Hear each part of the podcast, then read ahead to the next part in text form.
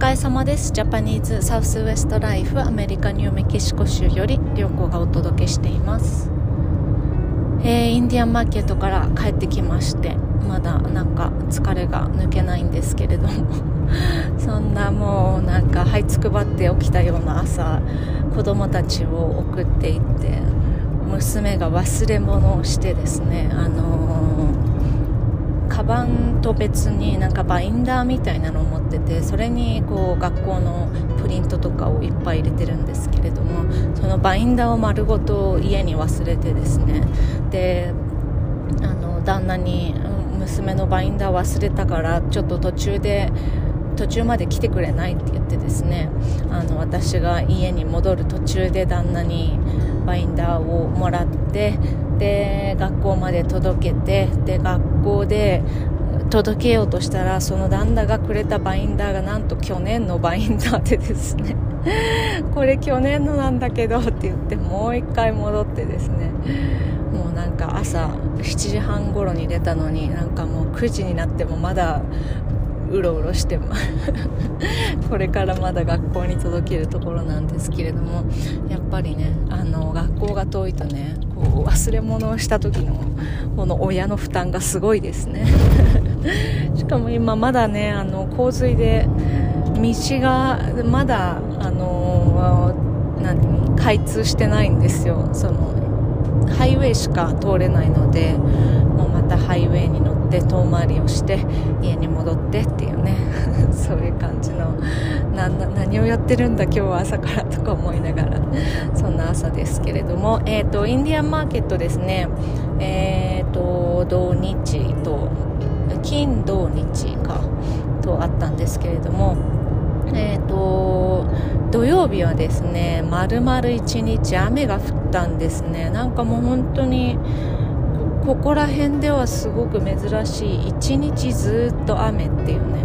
でなんかもうずっとしとしとしとした雨が降っててでこんなインディアンマーケット初めてなんですよね。で私が、まあ、12年とかあの来てる限り初めての雨。まあ雨はちょっと降った時もあるけどあのもう本当に30分とかで止むぐらいの雨しか経験したことがなかったので結構みんなですね焦って。で雨が降っていてすごく寒かったのであのもう夏だと思ってねみんな T シャツとかで着てるので もう近くのお土産屋さんとかそのウォルマートとかでみんななんかレインコードとかジャケットとか傘とか買って こんな天気になると思わなかったねみたいな。まあ雨の予報は出てたんですけど40とか50%とかだったからまあ降ってもまあ降ったりやんだりなのかなっていう感じだったんですがずっと一日降っていてでまあもちろんその何て言うのかなこういろんなものを外に出せないから特にペインティングとかその人とかはもう搬入すら大変そうだったし、ね、濡れちゃったら大変じゃないですか。で外のイベントだからあとは壺ポタリーの人とかもねもうなんかもう全てにビニールをかけてるみたいな そういう人が多くて、まあ、土曜日はそれなりにねでも人はいたんですけど人はいたけどなんかやっぱり傘さしながら買い物するのってね外だしなかなかこうね難しいからまあちょっと土曜日はスローだったのかなとか思いきや、うんまあ、人によっては結構売れてる人もいたしっていう感じでで日曜日はもう本当に人があふれんばかり。で、まあ、例年と同じぐらいの人が来てたかな。そのパンデミックの中な前になるそのぐらいの人の量はあったけれどもでもやっぱりその海外のお客さんとかはねすごい少なかったのでまだねまだ100%ではないかな。85%ぐらいかなっていう感じでしたね。はい。でまあまあインディアンマーケットは。うんとね今年の出店してるアーティストはまあ例年いろいろこうアーティストのシャッフルがあるので何とも言えないんですけれども、ま、なんかちょっとこういろんな人が出てたなっていう感じがありましたね。そのハイエンドな人だけじゃなくてこうジュエリーもそうなんですけれどもこうもっとこう手に取りやすいものとかあとはペインティングがなんかすごく多く見受けられましたね。あの絵の人たちが多かったような気がしましたね。で私はまああのいつもの人たちに挨拶してであの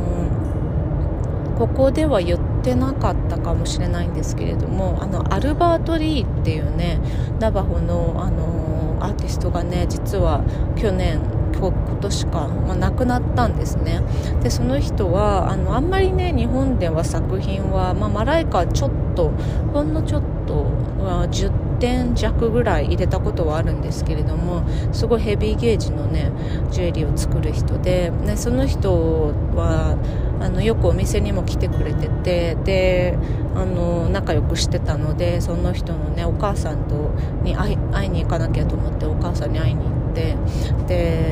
っていうねそういうのがあったりとかまあなんかもう挨拶をしに 挨拶をしに行く感じで、まあ、石もちょこっと仕入れたり、えーと、ジュエリーもまあまああのサンタフェでしか買わないアーティストとかもいるのでそこで買う買わなきゃいけないアーティストのものを選んだりね。でもいつもオーダーしてる人たちはまあギャラップに戻ってからあのオーダーすればいいかっていう感じで挨拶して終わったっていう感じでしたね。でスティーブがあのスティーブはねすごくあのジュエリー好調だったんですけれどもスティーブがねなんかあの1日目にねテレビでインタビューされてたんですね。そのその場に私はいなかったんですけれどもどうしたらしいよとか言ってあそうなんだって言って人事のようにあの聞いてたんですけれどもそしたらその日の夜にですねのなていうのかなローカルニュース夜のいつも9時とか10時にねあのこの日の出来事をやるローカルニュースでであの 100, 100, 年記念のインディアンマーケットっていうのが特集されていてそこでねあのスティーブがインタビューされた画像が結構長々と使われていて。でそれを見てあの日曜日にあのスティーブのブースに昨日のニュース見たよって言って来てくれる人が結構いたらしいんですよ。それであの昨日のニュース見てねなんか買いに来たの？っていう ニュースでスティーブの宣伝をしてもらったっていうなんかなんかそういうね運はスティーブはよくあのついてるなって思うんですが、まあ、本当にたまたまたまたまスティーブが選ばれてたまたま流されたっていうね。それが、えーと、スティーブの方のねインスタにね、あの、ニュースをスクショしたやつを投稿してますけれども結構長い1分2分ぐらいの動画だったのかな、はい、っていう感じであの後ろにその動画の後ろに映っているのはスティーブの甥っ子のキンズリーというねあの甥っ子が映っております。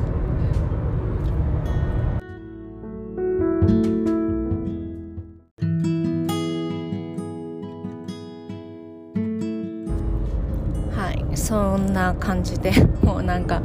また、あのハイウェイを降りるところを